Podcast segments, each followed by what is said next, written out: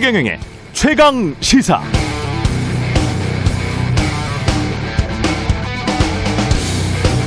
자, 이렇게 가정해 봅시다. LH 이번에 30대 중반 아들이 수십억 원짜리 초호화 아파트 분양권을 웃돈 700만 원을 주고 샀습니다. 그랬다가 그 분양권을 팔았는데 산 사람이 엄마였습니다.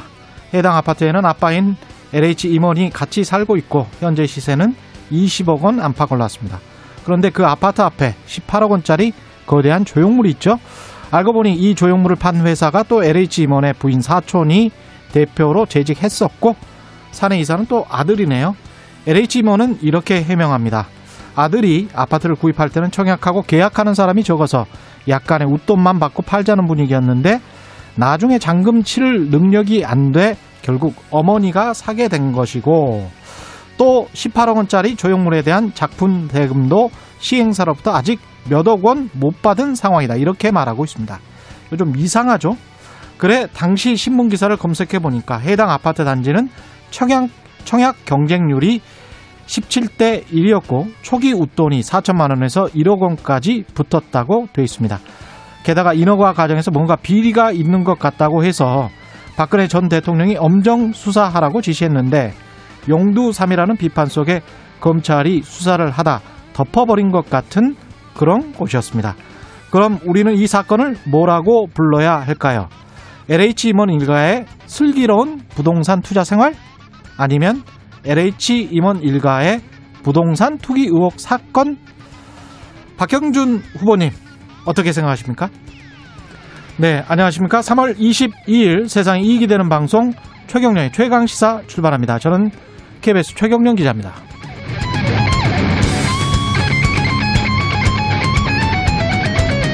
네, 최경령의 최강 시사 유튜브에 검색하시면 실시간 방송 보실 수 있고요. 문자 참여는 짧은 문자 50원, 기본자 100원이 들은 샵 9730 무료인 콩 어플에도 의견 보내주시기 바랍니다. 오늘 1부에서는 박정호 교수의 경제합시다 준비되어 있고요. 2부에서는 최고의 정치 더불어민주당 강훈식 의원, 국민의힘 성일종 의원과 함께합니다.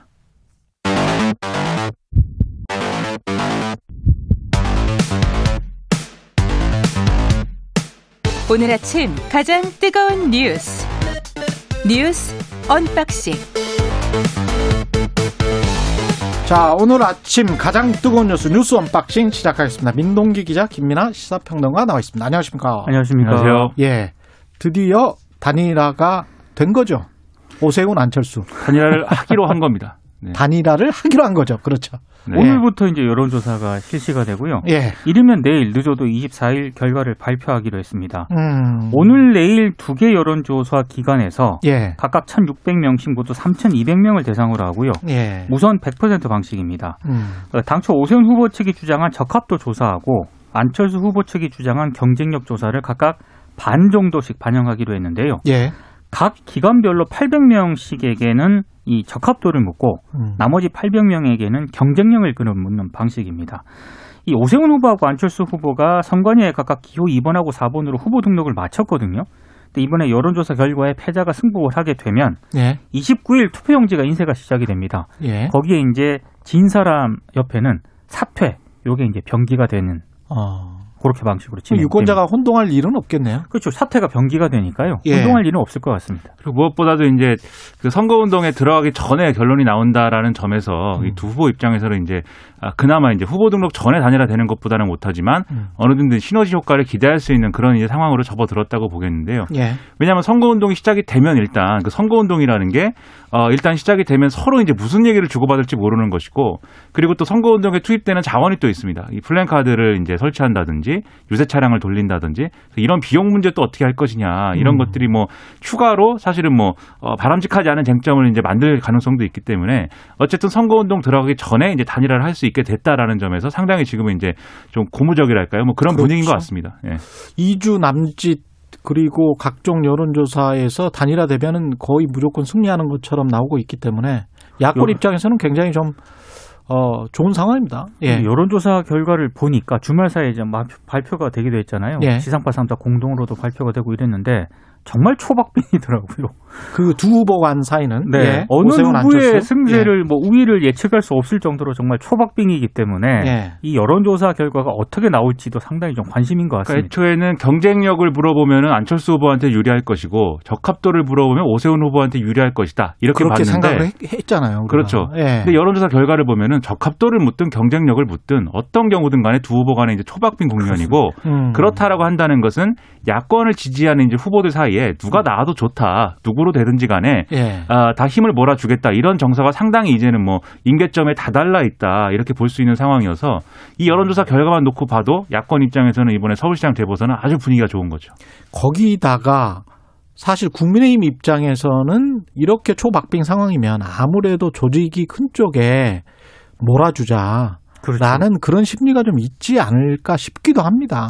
여론조사를 뭐 어떻게 할지는 모르겠지만. 예. 그렇죠. 그런 변수 중에 예. 예를 들어서 뭐 여론조사가 그런 차이가 있는 거죠. 뭐 예. 얼마나 사람들이 많은 숫자들이 이제 좀 응답할 것이냐. 음. 사실 응답률 자체는 뭐 큰 변수가 아니지만 왜냐하면 여론조사 샘플 수가 정해진 거를 채울 때까지 하는 것이기 때문에 예. 그 채워지면 이제 끝이기 때문에 응답률 자체가 이제 변수는 아닌데 다만 어떤 사람들이 응답하는 거냐 여기에는 좀 갈릴 수가 있거든요. 그렇죠. 좀 더 적극 적으로 응답하는 사람들은 아무래도 이제 조직표일 가능성이 있기 때문에 음. 그래서 오세훈 후보가 조금 더 유리하지 않을까 이런 전망도 해볼 수 있는데 음. 어쨌든 지금 지지자들은 그렇게까지 또 어떤 뭐 어, 뭐가 변수다라고 얘기할 정도까지 음. 이렇게 좀 갈리는 상황도 아니어서 오히려 그런 분석도 있습니다. 오히려 누가 더 양보를 했는가 뭐 그런 것에 초점이 맞춰질 가능성도 있다.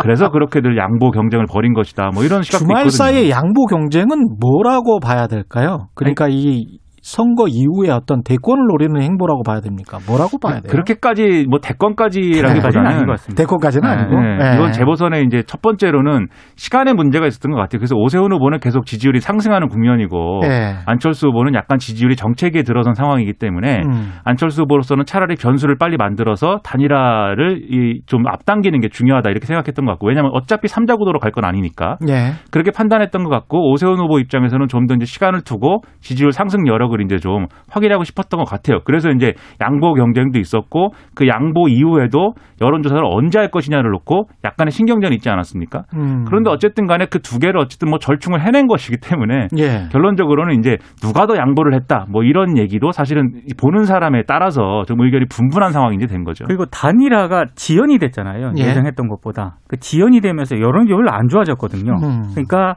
이 단일화를 결국 내가 양보해서 이렇게 단일화가 된 것이다. 그렇죠. 서로 이제 그렇게 여론, 여론 전을 펼치는 것으로 봐야 될 것 같습니다. 예. 단일화가 되면은 선거 운동은 함께 하겠다고 두 후보가 뭐 거의 공언을 했으니까요. 그죠? 그렇습니다. 예. 이게 서로에게 부담이 될 수 있는 게 만약에 음. 선거 운동을 열심히 안 하면요. 그렇죠. 이미 안철수 이, 이 후보의 경우에는 전례가 있습니다. 2012년에 대선에서 음. 선거 운동을 열심히 안 해갖고 당시에 문재인 후보가 졌다. 이 공격을 상당히 장기간 받았거든요. 아, 그랬군요. 이 예. 서로 이번에도 그런 그림을 만들지 말자라고 이제 할 것인데 다만 음. 변수라고 한다면 국민의힘 내부에서 지금 이 선거를 어떻게 치르느냐를 놓고 김종인 비대위원장부터 해서 내부적인 어떤 뭐랄 까요 좀 분열상이 좀 있지 않습니까? 예. 그런 것들이 혹시 또 이 선거 운동에 어떻게 영향을 미칠 것이냐 이걸 아. 좀 주목해 봐야겠죠. 국민의힘 내부 분열도 있고 이번에 단일화 과정에서 안철수 대표랑 김종인 비대위원장이 워낙 감정이 격화됐기 그렇죠. 그렇죠. 때문에 예. 이걸 또 어떻게 정리를 할 것이냐 그런 변수도 하나 남아 있는 것 같아요. 그렇겠습니다. 선거 예. 앞두고 뭐 그런 거 뭐 정리 못 하겠습니까 사실. 네. 선거에 모든 걸 걸어야 됩니다. 그렇죠. 예, 국민의힘 입장에서는 뭐 그렇고요. 안철수 후보 입장에서도 마찬가지일 것 같습니다. 그 한명숙 모해 위증 교사 의혹 사건이라고 상당히 이제 긴, 긴 이름이 붙어 있는 건데 대검찰청에서 모여서 검사장들, 뭐 대검 차장 쭉 모여가지고 무혐의다 이렇게 결과를 냈네요. 14명이 참여했고요. 무려 13시간 30분 동안 마라톤 회의 끝에 음, 표결을 했습니다. 표결. 10명이 불기소 의견이고 기소 의견은 2명, 나머지 2명은 기권을 했습니다. 그러니까 불기소 의견 낸 사람들은 대부분 증거 불충분을 이유로 들었다라고 하고요. 예, 대검이 무혐의 처분하기로 결정을 하면서 한전 총리 수사팀의 모해 위증교사 의혹 사건은 사실상 종결이 됐습니다. 이 사건의 공소시효가 오늘 자정까지입니다. 음, 오늘 자정까지요. 그렇습니다. 그러면 이 사건은 기소를 못 하게 되는 거네요. 사실상 지금 이 재소자의 위증 혐의를 기소하지 못하게 된 것이기 때문에 사실 예. 이것에 이제 어떤 위증을 모해하고 교사했다라는 이, 이 검사의 혐의도 기소가 어려워진 상황이다 이렇게 보이고요. 음. 그러면 이제 이 이제 남은 변수는 박범계 장관이 이 결론을 어떻게 할 것이냐, 수용할 것이냐, 아니면 다시 이제 뭐 지휘권 발동을 또 할 것이냐 이런 변수가 남아 있는데 음. 일단 박범계 장관은 이 지휘권 발동을 할 때도 예. 대검 결정을 따르겠다는 취지로 얘기를 한 바가 있기 때문에 예. 그리고 이 지 수사 지휘의 내용 자체도 어, 이 기소해라 불기소해라 이런 내용이 아니고 충분히 좀 이문정 이제 검사나 한동수 감찰부장의 의견을 충분히 들은 다음에 결정해 달라라는 절차적 문제에 대한 수사 지휘였기 때문에 음. 이 지휘한 내용의 결론은 이제 받아들이지 않을 수는 없을 거다 예. 이렇게들 보고 있습니다. 다만 이제 남은 것은 박봉계 장관이 이, 이 어, 다시 한번 이 제소자 김 씨에 대해서 이제 모해 위증 교사 의혹과 가- 관련해서 좀 들여다 들여다 봐 달라라고 수사 지휘를 할 때 합동 감찰을 같이 지시를 했거든요. 예. 자신이 이 한명숙 전 총리 사건의 수사 기록을 다 봤더니 음. 어쨌든 검 사들이 좀 부적절한 이러한 수사 방식을 활용하는 이제 의혹이 있어서 예. 그건 좀 들여다 봐라 이렇게 감찰을 지시했기 때문에 이 감찰에서 이제 어떤 내용들이 확인되고 그 감찰 내용을 결론을 가지고 어떤 음. 조치를 내릴 것이냐 이게 또 앞으로의 예, 법무부와 검찰 간 관계에 대한 어떤 쟁점이 또 될 것 같습니다. 근데 좀 한 가지 아쉬운 거는요. 예. 그 대법원에서 한명수 전 총리 유죄 확정 판결을 할 때도요. 검찰 수사 문제점은 살짝 지적을 했었거든요. 아 그때도 그때도 예. 살짝 언급을 했었고 그리고 이번 사건을 통해서 검찰이 기소와 구형을 미끼로 재소자들과 거래하는 이른바 그 빨대 수사 관행 있지 않습니까? 이거 개선해야 된다라는 필요성이 계속 지적이 돼 왔었고 예. 실제로 그 일부 재소자들 같은 경우에는 음. 당시 수사팀이 자신들에 대해서 별건 수사를 진행을 했다. 예. 이렇게도 이제 얘기를 했었는데 음. 문제는 이런 지적들에 대해서 검찰 자체적으로 예. 뭔가 개선하려는 노력이 전혀 없었다는 것. 요게 굉장히 좀 안타까운 부분인 것그 같아요. 지금 말씀하신 건 조금 부연하면 음. 2017년에 대법원 전원 합의체가 8대 5로 이제 유죄 확정 판결을 내리는데 한명수 전 예. 총리에 대해서 그때 이제 일부 대법관이 소수 의견을 냅니다. 근데 음. 그 소수 의견에 뭐라고 써 있냐면 검사가 한만호의 진술이 번복되지 않도록 이 한만호라는 사람은 그 당시에 지금은 고인이 됐지만 그렇죠. 한명수 전 총리에게 돈을 줬다고 돈을 주장한 줬다. 예. 사람이죠. 예. 근데 그 진술이 번복되지 않도록 부적절하게 애쓴 흔적이 역력한 사안 이렇게 표현을 하고 있거든요. 아. 그러니까 이 수사 과정에 뭔가 문제가 있다라는 어떤 판단을 남겨놓은 것이죠. 음. 근데 이게 사실 보수 언론이나 이런 데서 보도를 할 때는 지금 예. 지금 민 기자님 말씀하신 대로 검찰의 어떤 부적절한 수사 관행이나 그런 것들이 이제 바로 잡자는 게 어쨌든 핵심인 건데 음. 이거를 한명수 구하기다 이렇게 지금 규정을 하면서 음. 한명수 구하기가 좌초됐다 이렇게 지금 보도를 하고 있거든요. 근데 그런 것들은 이 지금 이거를 추진하고 있는 쪽에서도 이 내용을 정리해줘야 될 필요가 있습니다. 이 검 찰의 부적절한 수사 관행을 바로잡기 위한 이 수사지휘권 발동과 문제 제기인 것인지 음. 아니면 한명수 전 총리의 재심 이제 요건을 만들고 거기에 따라서 이제 다시 재심을 청구하기 위한 것인지 이런 의혹이 있기 이 의심이 있기 때문에 그거 아니다 검사의 검사들의 부적절한 어떤 수사 관행을 바로잡기 위한 거다라고 이 뜻을 명확히 하는 게 좀 필요한 것 같습니다. 이 관련해서 이제 처음부터 취재했던 것은 뉴스타파잖아요. 그렇죠. 뉴스타파 김경래 기자는 이게 무슨 한명수 구하기 가 아니고 기본적으로 검사들이 사법부를 농락했다면 그 사건에 관해서 명백하게 밝히자는 것 아닌가. 그렇죠. 예. 김경래 기자하고 뉴스타파는 그 둘을 구분해야 된다라고 하는 당연히 거를 구분해야죠. 계속 강조를 예, 해왔었죠. 그거는 당연히 구분해야 되는 것 같고 그런 차원에서 본다면 검찰이 열 몇 시간을 회의를 했든 어쨌든지 간에 14명 정도가 모여서 열 몇 명이 다수가 절대적 압도적 다수가 검사장급 이상의 검사들인데 이, 이 여기에 관해서 제 식구 감싸기라는 그런 표현이나 이런 것들이 안 나온다는 거는 좀 이상하기는 합니다. 사실 예. 일부 언론이 지적은 하고 예. 있습니다. 제 식구 감싸기고 예. 결과적으로 여기에 대해서 이제 결론을 내리지 못한 어떤 어, 이 기소 의견으로 정리하지 못한 이유라는 것도 사실 뭐 시효 문제라든지 그리고 음. 증거가 없다든지 예. 재소자의 그 진술만으로 예를 들면 그분이 뭐 그 재소자가 뭐 사기 혐의로 뭐몇 어. 년을 복역을 해야 되고 뭐 이런 배경이 있는 사람이 어. 심지어 다른 사람들에게는 자신의 어떤 그러한 주장이 이제 아니다 사실이 아니다라고 얘기를 했다 예. 뭐 이런 여러 가지 정황들이 있다라는 걸 근거로 해서 이제 논의가 진행된 것으로 지금 추정이 되는데 사실 그렇게 따지면은 사실은 그럼 여기서 걱정해서 왜 진술하게 했어? 그러니까 여기, 여기서 확인할 수 있는 여러 가지 증거나 이런 것들은 네. 굉장히 제한돼 있는 상황에서 지금 이 회의를 한 거죠, 사실. 그런 점을 고려를 한다면 네. 여기서 결국 이 사람을 뭐 기소하고 불기소하고 이런 걸 넘어서서 음. 이 수사 관행이라는 측면에서는 음. 확실히 거기에 집중해서 앞으로 검찰이 어떻게 좀 개선된 모습을 보여줄까라는 것은 스스로 반성을 해서 결론을 내려야 될 부분이 있다고 생각을 합니다. 너무하는 것 같아요. 지난 한 1년 동안 뭐 하다가 지금 열 몇 시간 아니 근데 이게 회의에서 합동 감찰을 해서요. 예. 만약에 이게 수사팀의 문제가 확인이 되더라도 음. 공소시효, 징계시효 3년 지났거든요. 그렇죠. 그래서 징계가 불가능하기 때문에 저는 음. 차라리 이 기회에 검찰이 수사 관행에 어떤 문제점이 있다면은 음. 이걸 개선하는 계기로 삼았으면 좋겠습니다. 근데 지금 그런 분위기가 안 느껴져 가지고요. 좀 안타깝습니다. 모르겠습니다. 검, 제가 보기에는 검찰의 이 권력은 대단한 것 같아요. 어떤 우리나라의 어떤 회사, 어떤 조직도 가령 기재부 장관이 국세청장에게 이거 좀 이상하니까 한번 다시 한번 봐봐라고 했는데 국세청 차장들이 14명이 모여서 안 이상해. 세금 안 걷어도 돼. 이렇게 지금 했다는 거잖아요. 아니 근데 검 쉽게 말해서. 검사들이 수사해서 유죄까지 받아낸 예. 사건인데 예. 이걸 검찰 고위 간부들이 회의를 예. 해서 이 수사 과정이 잘못됐다. 음. 이게 지금 우리 검찰 조직 문화에서 인정하는 것 자체가 굉장히 어렵죠. 근데 뭐 세금을 걷어야 될 것을 안 걷, 안 걷기로 했다면 문제이겠지만 음. 처음부터 세금을 거둘 사안이 아니라고 지금 결론을 내렸으니까 음. 네, 그게 이제 뭔지에 대한 논쟁을 차치하더라도 세금을 제대로 걷자는 원칙에는 이제 동의하자 뭐 이런 차원인 거죠. 세금을 제대로 거 이게 또 정권마다 달랐던 게 세금 이야기 나오니까 왜냐하면 정현주 전 KBS 사장 그렇죠. 같은 경우에 세금 지금 덜 냈다라고 해서 법원이 조정해 준 사건을 그 검찰이 기소를 해버렸잖아요. 법원 조정 결정에 따랐다고. 1심부터 대법원까지 다 무죄가 나왔는데 네. 그런 무리한 기소를 했었을 때는 2008년이고 지금은 이런 판단을 1년이 넘도록 안 하고 있다가 막판에 어 기소 안 할 거야 증거 불충분이야 이렇게 한다는 거는 누가 납득할까요? 납득하기 쉽지 않은 내용. 예. 예. 아스트라제네카 백신은 65세 이상 접종을 내일부터 시작하죠. 예. 네. 내일부터 요양병원 이 입소 입원 입소자 종사자고요. 예. 30일부터 이제 요양시설에 입원 입소자 종사자 모두 37만 6,724명이 이제 아스트라제네카 백신을 접종을 하는데요. 문재인 대통령하고 김정숙 여사도 어, 첫날 아스트라제네카 백신을 공개적으로 맞습니다. 음.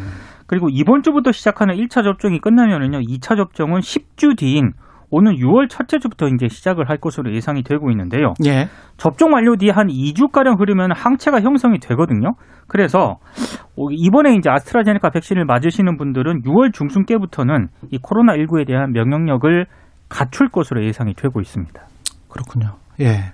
아스트라제네카 관련해서 조금 걱정하시는 분들이 있는 것 같은데. 그렇죠. 아무래도 뭐 유럽에서 계속해서 뭐 혈전이 형- 형성된다. 이래서 이제 유럽 국가들 일부가 접종을 중단한 사례가 있고, 그다음에 음. 국내에서도 20대 에 20대에 해당하는 이 접종 받으신 분이 이제 혈전 발생 때문에 에, 이거에 관련이 있는 거 아니냐 뭐 이런 논란이 있어서 좀 걱정되실 분들이 많은데 일단 국내 사례는 이 혈전이 이제 혈전이 생성된 것이 굉장히 좀 희귀한 어떤 기전에 의해서 이제 형성된 것으로 지금 보이고 이게 이제 아스트라제네카 백신과 연관성 이런 것들은 추가로 추가로 따져봐야 되겠지만 예. 이게 따져봐서 예를 들면 정말 이제 어떤 아, 작은 확률로도 연관성이 나온다 할지라도 이것도 사실은 아스트라제네카 측의 가이드라인에 의하면 그 것도 굉장히 희귀한 사례이다 이렇게 볼 수 있기 때문에 지금 아스트라제네카 백신에 대한 안전성이나 이런 거에 대해서 굉장히 뭐 치명적이라거나 큰 문제가 있다라는 결론은 어디에서도 지금 나온 바는 없습니다. 그렇기 때문에 예. 이 아스트라제네카 접종에 대해서는 일단 안심하고 일단은 접종 추이를 좀 지켜보는 것이 좋겠습니다. 일단은 뭐 우리가 맞을 맞을 상황은 아니니까 예. 네, 고령층은 안심하고 맞으면 됩니다.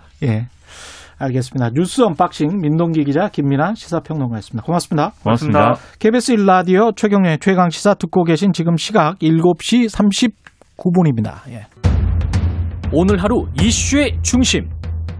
당신의 아침을 책임지는 직격 인터뷰. 여러분은 지금 KBS 1라디오 최경영의 최강 시사와 함께하고 계십니다.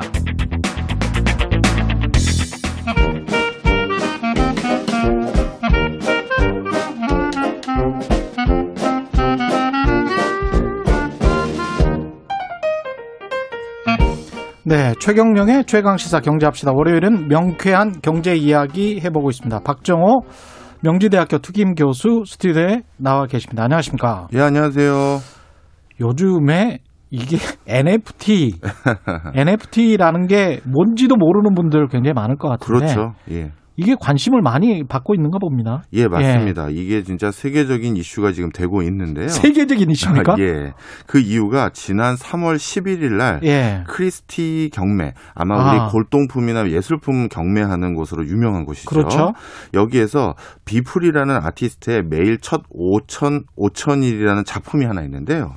매일 천 오천일. 예. 이 작품이 무려 우리나라 돈으로 780억 원에 팔렸습니다. 경매로. 지- 780억 원? 예, 780억이요. 작품 하나가요. 저도 예술을 할걸 그랬어요. 아, 예. 아주 극소수입니다. 이런 분들. 그렇군요. 예. 아주 극소수입니다. 큰일 날 예. 뻔했군요. 자, 그런데 예. 정말 놀라운 건 그러면 780억이나 주고 산 이거 음. 집에다 그림을 걸어 놓는 건지 뭔지 이렇게 생각하시기 쉬운데 예. 그게 아니라요. 파일입니다. 쉽게 해서 용량이 300메가바이트인 파일을 780억 주고 산 거고요. 이 파일에 이제 안에 뭐 그림이 있을 거 아니에요. 예, 파일에. 그거를 그린 어떤 물리적인 어, 실체 이런 거 하나도 주는 게 아니에요. 그냥 내가 산 건 300메가바이트를 700억 주고 산 겁니다. 그러면 그 사람은 그 그림을 볼 수가 있고요. 볼 수는 있죠. 그 사람만. 어, 그 사람만은 아니고요. 그러면요? 더 정확히 말하면 그걸 똑같이 우리는 복제할 수 있잖아요. 파일이니까. 그렇죠. 파일인데. 예, 저도 우리 집에 고흐 고갱 그림 많습니다. 어, 그렇죠. 아유, 부자십니다. 아, 예. 바로 그처럼 그렇게 예. 복제할 수 있음에도 불구하고 예. 이 파일 자체 원본 파일이라는 것을 어, 무려 785억 원을 주고 산 거죠. 아, 이게 파일을 복제할 수 있지만 네. 원본 파일 을 내가 사겠다. 네. 그 무슨. 의미예요, 도대체? 사실 이제 이게 이제 많은 분들이 이제 헷갈려 하는데요. 예. 자, 좀 설명을 좀 마저 또 드리면 예. 또 일론 머스크의 아내이자 가수인 그라임스라는 그 뭐 아티스트죠. 예. 이분도 자신이 그린 어, 그림을 예. NFT라는 형태로 경매에 내놨고 팔렸는데요. 음. 이분도 역시 800, 어, 저 580만 달러? 이건 한 우리나라 돈 한 65억 정도 될 것 같네요. 야. 야, 이거 뭐 대단한 겁니다. 자, 이렇게 된 상황인데요. 자, 그러면 아니 도대체 이게 NFT가 뭔데 예. 이렇게 그냥 단순 파일이 고가로 팔리느냐? 음. 자, NFT는 철저히 그 기술인데요, 일종의. 예. 그 기술은 가상화폐에서 발현돼서 진화해 왔던 기술들이 사용된 겁니다. 어. 토큰이라고 불리우는 건데 예. 그 토큰하고 그 다음에 블록체인 기술 이 두 가지가 합쳐 진 건데요. 예. 그 두 가지 기술을 어디다가 활용하기 시작한 거냐면 음. 어, 인터넷에서 이것을 내가 제일 먼저 만든 거야. 아니면 이건 나만 가지고 있는 거야. 라는 것들을 인증하는데 이 NFT를 붙이기 시작한 거예요. 아. 태그를 붙였다고 해도 과언이 아닙니다. 예. 자, 그럼 이게 어떤 일이 생기냐면 아까도 말씀드렸듯이 수많은 파일들은 그냥 control C, control V로 복제가 가능하잖아요. 그렇죠. 그러다 보니까 인터넷상의 이 많은 것들의 가치를 제대로 인정받기가 어려웠었습니다. 예. 그런데 어떤 아티스트라든가 아니면 어떤 무엇인가 최초로 뭔가를 온라인상에서 뭘 만든 사람이 예. 요거는 내가 최초로 만들었다라는 걸 인증하는 방식으로 어. 가상화폐의 어떤 토큰을 블록체인 기반으로 거기다 딱 붙여버리면 음. 딱 붙여버리면 아 이게 원본이구나라는 거를 누구도 이제 복제하거나 훼손하거나 이러지 않고 인증 인증을 할 수가 있는 거예요. 그 딱 붙일 때는 돈이 들어갑니까? 약간의 수수료가 붙는다고 알고 있습니다. 얼. 얼마 정도? 이더리움을 바탕으로 이게 하는 거거든요. 예. 되게 작은 단위라서 의미 어. 없는 수준이라고 알고 있어요. 예. 그래요? 그러면 일종의 이제 내가 이런 멋진 아이 사진, 우리 아이 사진을 멋지게 찍었다. 또는 이런 동영상을 찍었다. 나, 이 근데 나는 이거 정말 예술 작품이라고 생각해. 라고 해서 뭔가를 붙였어요. 이 NFT를 붙였어. 근데 누군가 알아보고 크리스티 경매에 이거 올려. 그리고 500만 달러에 팔려. 뭐 이럴 수가 있는 겁니까? 그럴 수 있게 된 거죠. 그래서 약간 좀 이상한데. 예, 맞습니다. 그래서 이 예. NFT라는 것을 예. 이런 새로운 개념이 나왔을 땐 예. 그걸 이해하는 일종의 프레임을 잘 잡아야 돼요. 예. 많은 분들이 그래서 이 NFT는 그냥 뭐 블록체인 얘기도 나오고 토큰, T가 이제 토큰이라는 뜻이거든요. 예. 그러니까 이거 그냥 가상화폐 아닌가요? 이렇게 NF에서 NF는 그 펀저블이라고 해서 펀저블. 그 원래 그 가공이 가능한 변형이 가능한 이런 변형이 뜻인데 가능한, 앞에 예. 넌이 있으니까 넌. 이거는 가 대체 불가능한 변경 불가능한 이런 의미로 보시면 되는데요. 예. 그러니까 이거는 대체가 불가능한 가상화폐라는 건데 아. 그럼 이건 또 뭐냐? 예. 자 쉽게 얘기해서 음. 우리 그 최 기자님이 비트코인 하나 가지고 있고 예. 제가 비트코인 하나 가지고 있으면 서로 이거는 그냥 바꿔도. 뭐 누구도 이득 누구도 손해 그런 거 없잖아요. 비트코인 똑같은 거는 교환할 수 있죠. 그렇죠. 그건 펀저블이죠. 예. 예. 만 원, 만 원 바꾼 것처럼. 예. 그런데, 어, 1 NFT를 제가 가지고 있고, 예. 한 개의 NFT를 제가 가지고 있고, 우리 최경영 기자님도 한 개의 NFT를 가지고 있어요. 예. 근데 이거는 서로 하나씩 교환했으니까 대체 가능했다고 볼 수가 없는 거예요. 왜냐하면 제가 가지고 있는 1 NFT는 음. 제 박정호라는 사람이 그린 그림에 대해서 NFT를 부착한 거예요. 그런데 최경영 기자님이 가지고 있는 1 NFT는 예. BTS가 그린 그림에 대해서 NFT를 부착해서 가지고 있는 거예요. 그럼 최경영 기자님이 그걸 저랑 바꾸겠습니까? 안 바꾸죠. 이거는 원시 시대 때그 네. 원시 화폐 격인 그 조개 껍데기 있지 않습니까? 네, 네. 조개 껍데기에 제 사인을 하고 네. 그 다음에 나름대로 뭐 문양을 넣은 다음에 나는 이게 굉장히 귀중하다고 생각해. 라고 주장하는 거하고 비슷하네. 맞습니다. 실제 미치겠다. 바로 예. 그래서 요즘 예. 이 NFT를 어떻게 받아들여야 되는지에 대한 예. 이제 많은 뭐랄까요 논쟁 아닌 논쟁이 있는 거죠. 예. 사실 그동안 온라인 상에서 만들어진 어떤 독특한 창작물에 대해서 어. 이렇게 높은 가격을 부과해 왔었느냐? 예, 부과해 온 적이 많죠. 아. 대표적으로 어디냐면 게임이었습니다. 예. 저도 게임 매니아 중에 하나인데 어, 게임 그 어떤 세계에 들어가 보면요 예, 칼이라든가 방패라든가 게임 아이템. 아이템 그게 뭐 억 단위도 있고요. 그렇죠. 중국에서 뭐 10억 넘는 것도 많아요. 예. 그래서 이 게임 아이템들은 어 그 진짜 공식적인 매매를 하는 거래소도 있고 그거를 돈을 주고 삽니다. 아니 그 무기를 가지고 있으면 이길 수라도 있잖아요. 네. 자, 예. 그런데 이, 이 게임 아이템은 그러면 어떻게 예. 고가로 진작부터 매매가 됐고 예. 이 NFT가 적용받기 전에 우리가 이제 그냥 웹에 그린 그림들은 이렇게 인정을 제대로 못 받았느냐 그 차이도 좀 기억을 그렇죠, 하셔야 되는데요. 그렇죠.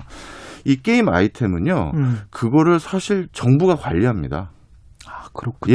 예, 예를 들어서 이럴 수가 있잖아요. 예. 어떤 게임 회사가 예. 그 게임 아이템을 자기가 막 비싼 걸 막 만들어내요. 10억짜리, 그렇지, 5억짜리. 그렇지. 예. 그렇게 해서 우리 소비자에게 판다? 예. 어, 그럼 게임 회사가 불공정 거래로 엄청난 돈을 벌게요? 그럼 안 되잖아요. 아. 그래서 그 게임이라는 하나의 그 안쪽에 있는 세계를 예. 전 우리 정부에서 지정하는 어떤 공적 기관에서 거기에서 정, 어, 건전한 시장이 형성되고 있는지 음. 그리고 누가 불공정한 거래를 하고 있는 건 아닌지를 다 게임을 저작 관련한 위원회에서 관리를 하고 있어요. 예. 그러다 보니까 이런 게임 아이템들은 진작 부터 공신력이라고 해야 될까요? 나름대로 예. 관리 감독 체계 안에 있었기 때문에 예. 아 이거는 돈 주고 사도 되는 거야. 비싼 그 칼이야, 방패야. 이걸 인증을 받을 수 있었으니 그렇죠. 거래가 됐던 거죠. 예. 그런데 웹에서 이런 뭔가 누군가의 창작물이라든가 독특한 아이템들 같은 경우는 음.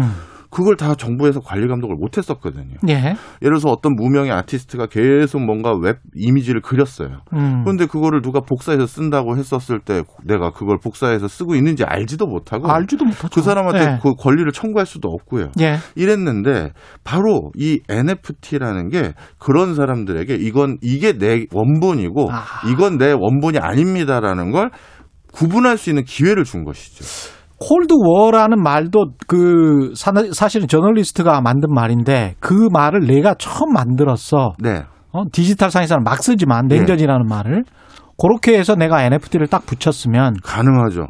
아 가능합니다. 단어도 가능하구나. 예. 그러다 보니까 예. 이제 이렇게 생각하시면 될 것 같아요. 예. 이 NFT는 우리가 가상화폐 종류 중에 독특한 거다 이렇게 이해하시면 안 되고요. 예. 드디어 온라인에서 음.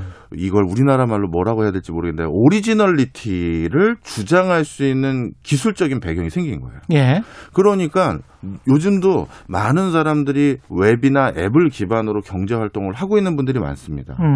그리고 많은 사람들이 이제 그 체류 시간이 점점 온라인 상에서 그 모니터를 쳐다보고 있는 시간 또는 스마트폰을 쳐다보고 있는 시간이 점점 늘어나고 있어요. 예. 그런 상황에서 당연히 거기에서 돈을 벌거나 그걸 바탕으로 경제 활동을 하려는 사람이 늘어날 거 아니겠습니까? 음.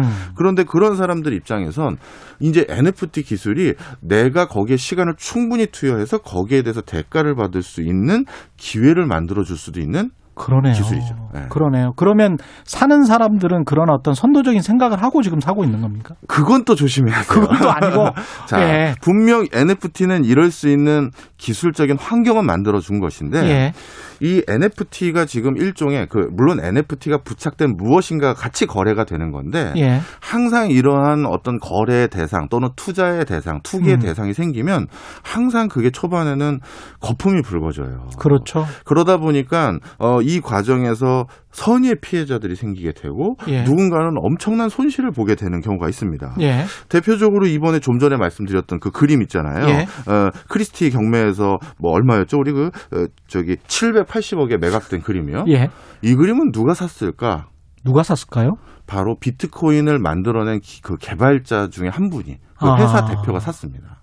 이런 사람들이 이걸 사주는 이유가 뭐겠어요? 봐라 가상화폐 그저 이더리움과 같은 걸 만드는 예. 회사 회사 사장인데요. 음. 이런 가상화폐들이 이렇게 쓰임이 있잖아. 음. 투자가 대상이 되는 거잖아. 그러네. 이런 것들을 알리는데 굉장히 좋은 홍보 효과가 있는 거죠. 그 본인 입장에서는 780억 원이 돈도 아닐 테고. 돈도 아니고 그게 예. 홍보비로 그 정도 내도 전 세계에서 이렇게 떠들어 주는 건데 기꺼이 지불할 수 있는 거죠. 그러네. 예, 그러면 이 과정에서 선의의 어떤 일반인들 중에서는 음. 뭐, 이- 뭔가 이게 돈이 되나 보다, 이게 자산적 가치가 있나 보다 하면서 아무거나 막 NFT 붙은 걸 막 산다든가 예. 비싼 가격에 내가 사놨다가 예. 나중에 이게 아무 뭐 역사적으로 옛날 튤립 파동처럼 예. 이렇게 아무것도 아닌 가치로 손실돼 버릴 수도 있는 거죠. 가상화폐는 계속 논쟁이 되고 있는 가상화폐는 어떻게 생각을 해야 됩니까? 비슷하게 생각을 해야 됩니까? 저는 사실 가상화폐는 이미, 이미 이제 공적 영역으로 많이 넘어오긴 했는데요. 예. 그 원인은 되게 불순한 부분이 많습니다. 음. 사실 지금 중남미 국가의 대통령이라든가 정치가 또는 기업인들이 가상화폐를 비트코인을 중심으로 한 예. 가상화폐를 굉장히 적극적으로 권장하고 있어요. 음. 그 이유가 뭐냐면 본인들의 정치 자금을 그걸로 만들거든요. 아. 네.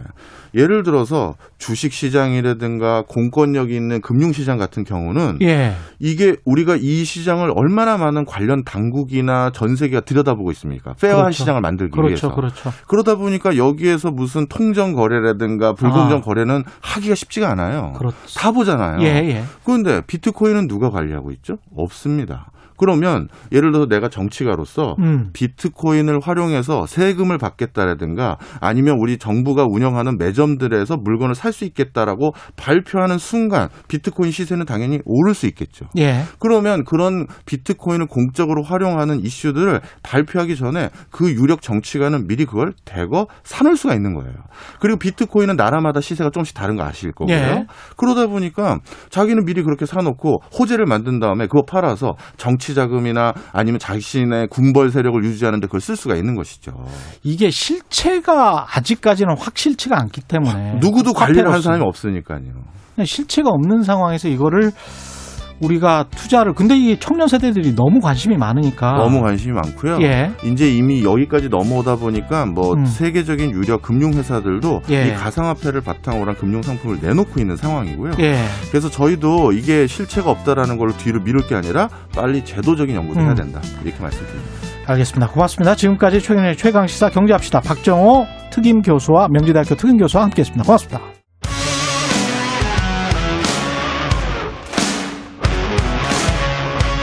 오늘 하루 이슈의 중심 최경영의 최강 시사.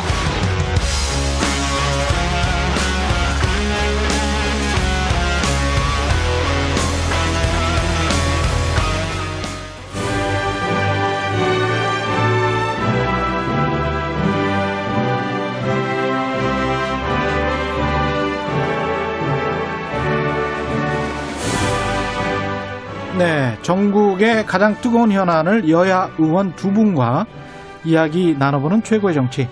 오늘도 여야 의원 두 분 나오셨습니다. 더불어민주당 강훈식 의원 안녕하십니까? 네, 안녕하세요. 국민의힘 송일정 의원님 나오셨습니다. 네, 안녕하십니까? 안녕하십니까. 예, 최근의 최강 시사 유튜브에서 검색하시면 실시간 방송 보실 수 있고요. 스마트폰 콩으로 보내시면 무료입니다. 문자 참여는 짧은 문자 50원, 긴 문자 100원이 드는 샵 9730 무료인 콩 어플에도 의견 보내 주시기 바랍니다. 야권 단일화 논의는 지금 잘 된 거죠? 말 잘 마무리된 거죠? 예, 다 마무리했습니다. 예, 뭐 최종 합의 여론조사 방식도 다 합의된 거고요. 예, 그렇습니다. 예.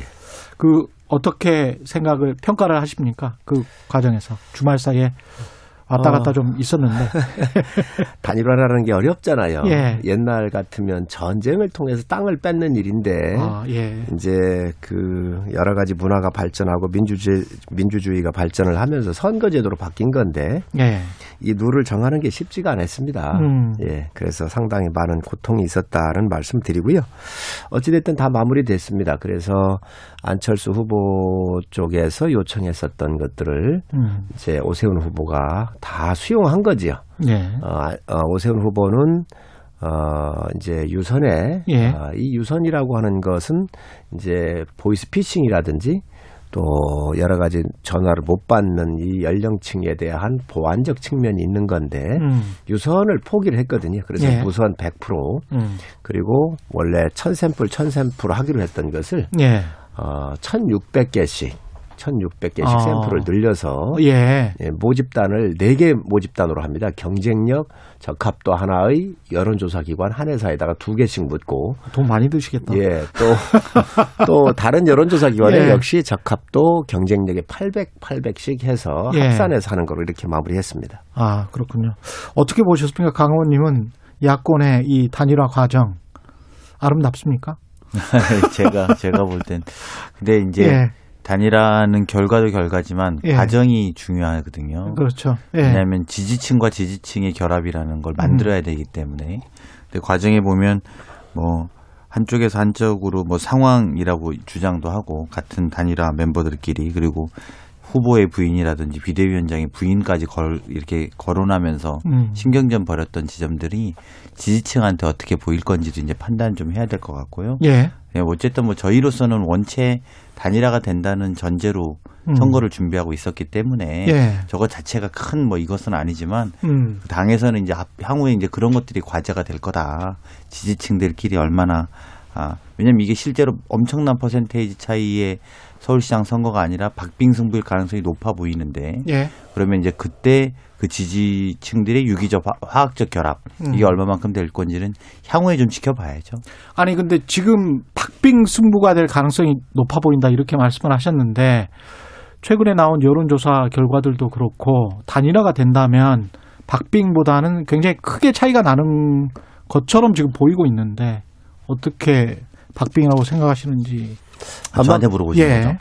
두 가지 근거로 말씀드리면 예. 사실은 저희가 이전에 그 박원순 시장으로 단일화해서 선거했었을 때도 음. 저희가 엄청 이겼지만 결국은 어, 큰 선거를 하지 큰 이기 이기진 못했어요. 크게 이기지는. 예. 그리고 한명숙 총리가 오세훈 후보한테 총- 후보가 질 때도 사실은 20% 차이 났지만 결국은 3%진 걸로 끝났거든요. 예. 그러니까 아, 그 퍼센테이지는 정확하게 기억이 안 납니다. 하여튼 박빙으로 끝났거든요. 예. 저희가 질 때도 그래서 그 두 선거의 승리 우리가 이겼을 때나 우리가 졌을 때나 음. 보면 다 박빙이었다. 예. 현재에 벌어진 것들은 좀 좁혀질 수밖에 없다라고 저희는 생각하고 선거 운동을 하고 있습니다.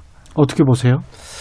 오세훈 후보하고 안철수 후보가 어, 여론조사를 하고 있는데 예. 이 부분은 아마 좀 그 큰 차이가 안 날 것 같아요. 박빙으로 갈 것 같아요. 그거는 다 박빙 예, 맞죠? 예. 그러나 여야 본선에서 예. 여야 개념으로 봤었을 때는 음. 이 선거가 왜 이루어졌는가? 음. 서울이나 부산이든 다 민주당 출신의 광역시장의 성범죄로 이루어진 그러한 원인 제공자고 예. 또 이러한 부분에 대해서 그동안 여권이 보여왔었던 참 점잖지 못한 그런 여러 가지 행위에 대해서 아마 저는 시민들의 상당한 어, 표심이 작동되지 않을까. 그래서 어, 이번 표는 우리 강 의원님 말씀이 맞습니다. 전에는 그랬습니다. 그 당시는 그러한 음, 음. 저 요, 요인들이 없었잖아요. 그리고 두 번째로는 지금 이 정권이 이제 4년째 들어가는데 그동안 많이 실정을 하고 또 부정과 비리 또 특히 LH 같은 이러한 서민들의 꿈을 박탈하는 공권력이 박탈하는 이런 문제를 바라보면서 예. 전에하고는 좀 많이 틀리겠다. 그렇다고 야당이 압승한다라고 얘기하는 건 아닙니다. 또 예. 야당도 겸손하게 해야 되겠지만 음. 그 성범죄로 인한 이 정의를 어떻게 세울 것이냐 음. 이런 문제와 또 두 번째로는 이 정권에 대한 여러 가지 문제. 그래서 이 정권의 심판이나 또 야당을 통해서 일부 견제하려고 하는 음. 국민들의 마음이 좀 작동되지 않겠나 하고 저는 생각을 하고 있습니다. 성원님 말씀하신 저 부분 LH하고 그다음에 박원순 이른바 이제 박원순 프레임이라고 불리는 것들 이 부분을 극복하기가 쉽지는 않을 것 같습니다. 선거가 저희로서는 저 부분이 많이 부담스러운 부분 사실이죠. 예. 그리고 실제로도 한 세 가지 정도 저는 지금은 정치 선거 형태에 음. 나타난다. 그러니까 어, 뚜렷한 야당의 대선 주자가 없다가 윤석열 총장이 나타난 거. 음. 그리고 두 번째는 LH 투기 의혹이 지금 광풍처럼 예. 저희한테 다가온 문제. 예. 그리고 세 번째는 야권 단일화에 어쨌든 국민적 관심사가 있었던 걸 보면 음. 정치 선거 형태 를 띠고 있는 건 사실인 것 같아요. 예. 근데 이제 어쨌든 윤석열 후보는 이제 좀 뒤로 좀 사라진 4월 달까지는 좀 잠잠해질 것으로 예측이 되고요. 예. 투기 문제는 특검 등 여러 가지 제도적인 합의를 통해 갖고 이제 출구를 좀 만들어 나가고 있는 형국이라고 보여지고요. 예. 단일화 이슈는 단일화가 되면서 이제 좀 끝나거나 또는 이제 나- 마무리 단계에 접어들었다고 보거든요. 음. 그럼 정치 선거의 국면이 좀 접어들고 나면 결국은 인물 선거로 갈 수밖에 없다. 음. 지금은 이제 물론 야당의 입장에서는 이것을 정권 심판의 선거로 규정하고 싶어 할 텐데 또 한 축으로는 저희로서는 어쨌든 코로나 이후에 코로나의 방역이라든지 경제 문제를 살릴 수 있는 적임자가 누군지가 부각된다면 예. 저희로서는 경쟁력은 일정 정도 확보하고 있다라고 확신이 들고요. 음. 이제 그렇게 되면 선거가 좀 차분해지면서 결국은 박빙의 선거로 치러지지 않을까라고 보, 고 있습니다. 그 이해찬 전 대표가 이번 선거는 거의 이긴 것 같다 이런 말씀을 하셨는데 이거를 어떻게 받아들여야 될까요, 서 의원님? 이게 무슨 무슨 맥락에서 무슨 의미인지를 잘 모르겠어요. 지고 있는 거에 대한 예. 어, 그 여권의 핵심 그 리더로서 어, 지지층한테 주기 위한 예. 희망을 주기 위한 멘트가 아니었나 이렇게 아주 정치적인 멘트다 이렇게 저는 생각을 하고요. 희망과 바람일 뿐이다. 그렇습니다. 예. 이해찬 대표 제가 좀 그 말씀을 드릴 게 있는데 예. 오 후보가 거짓말한다 이렇게 공격을 하셨거든요. 예. 예, 이제 주로 그 맥락을 보면 오 음. 후보의 거짓말 이렇게 공격을 하셨는데 사실 박영선 후보는 거짓말 안 했나요? 박영선 후보 이 별명이 위선 영선입니다. 음. 제, 어, 제가 그 중기부 장관 예. 그 인사청문할 때 제가 갔잖아요. 예. 예, 첫 번째는 뭐가 있냐면 평창 올림픽 때 음. 하얀 농패딩을 660벌밖에 안, 안 만들었어요. 아주 희귀해요. 네. 선수단만 줬어요. 그리고 꼭 줘야 될 사람들만 몇 사람만 줬는데 예. 당시에 박영선 후보는 이 상임위에도 안 있었고 음. 어떤 형태로든 이 옷을 입을 수가 없어요. 예. 근데 이걸 입고 이 서울 시내로 활보하시면서 그 당시 지방선거였던 것 같은데 돌아다니셨거든요. 예. 그래서 저희가 직접 물었어요. 음. 의원들한테 다 묻고 그 받았던 의원들한테 박영선 후보한테 이 패딩을 주었었는지 예. 빌려줬었는지 전혀 빌려준 사람이 아무도 없었어요. 답이 다 왔었어요. 어. 그런데 이게 어떠한 왜 어떻게 입었는가? 그래서 이 특권과 반칙으로 힘에 의해서 이 옷을 음, 구입했었던 경위나 예. 과정에 대해서 설명을 하라 그랬는데 그 설명을 못했다는 이 이야기는 이미 그때 나왔었군요. 그래서 이것도 상당히 거짓말은 말이고 두 번째는 황교안 법무부 장관하고 네. 본인께서 박영선 후보께서 법사위원장을 하실 때에 음. 황교안 법무부 장관이 왔었을 때 김학이 차관을 임명을 하면 안 된다. 예. 그래서 점심 먹으면서 얘기한다 그랬어요. 그래서 점심 먹은 이 기록을 내놨는데 음. 중앙선관의 신고는 어떻게 되냐면 지역구에 있는 음. 고엽제 회장하고 점심 식사를 하신 거예요. 그리고 그 영수증을 가지고 중앙선관위에 신고를 했었어요. 예. 그러니까 황교안 대표는 다음에 봤더니 법무부 장관은 오후 4시 40분에 만났는데 황교안 장관하고 점심을 먹, 먹었다고 이 잘못된 음. 거짓의 영수증을 갖다가 중앙선관위 신고를 한 것이죠. 그리고 그걸 그렇게 밀고 나가가지고 본인이 그 청문회에 있었었을 때 여러 가지를 빠져나가고 그렇게 하셨었는데 예. 이런 여러 가지를 봤었을 때 거짓말은 더 많이 하셨어요. 그래서 이 준비를 이해찬 해오신 것 같습니다. 이거는. 아, 이거는 예. 제가 인사청문이었기 때문에, 인사청문이었기 때문에 다 알고 있는 내용이에요. 예. 그래서 이런 부분들의 거짓말을 더 많이 했기 때문에 음. 아마 이해찬 대표께서 상당히 그 잘못 알고 이렇게 계신다. 하시면 오세훈 후보도 거짓말 했다는 한걸 스스로 인정하는 거죠. 인정하는 예, 것 같은 인정하는 거죠. 예. 인정하 뭐를 인정한다는 거지? 그러니까, 오- 그러니까 박영선 후보가 거짓말을 더 많이 했다라고 하는 거는 오세훈 후보도 거짓말을 했다라는 거를 아닙니다. 저는 오세훈 후보가 거짓말했다는 얘기가 아니라 예. 이러한 거짓말을 정말로 팩트 있게 많이 한 자당 후보를 아. 야당 후보를 공격해서는 안 된다. 자, 뭐 오세훈 후보는 말씀을- 거짓말한 게 없습니다. 저도 말씀 아. 거짓말한 게 예. 없다 하시니까 예. 당황스럽네요. 예. 한 분이라도 이 지구에 대해서 오세훈 시장이 관심을 표했거나 직간접적으로 압력을 가했다는 기억이 있으신 분 있으면 나서달라. 그러면 전 바로 후보로 사퇴하겠다. 음. 이렇게 말했습니다. 예. 오늘 아침에 경향신문 단독 보도 내용입니다. 예. 오세훈 친환경 주거단지 언급으로 내곡동 개발 방향 바뀌어. 아, 언급을 했어요? 언급을 했고 이게 회의록이 나왔어요. 이제 제가 볼 때는 어떻게 답변할지 또 어떤 거짓말 할 건지 후보한테 물어야 됩니다. 그래서 이거 확인해 보시고요.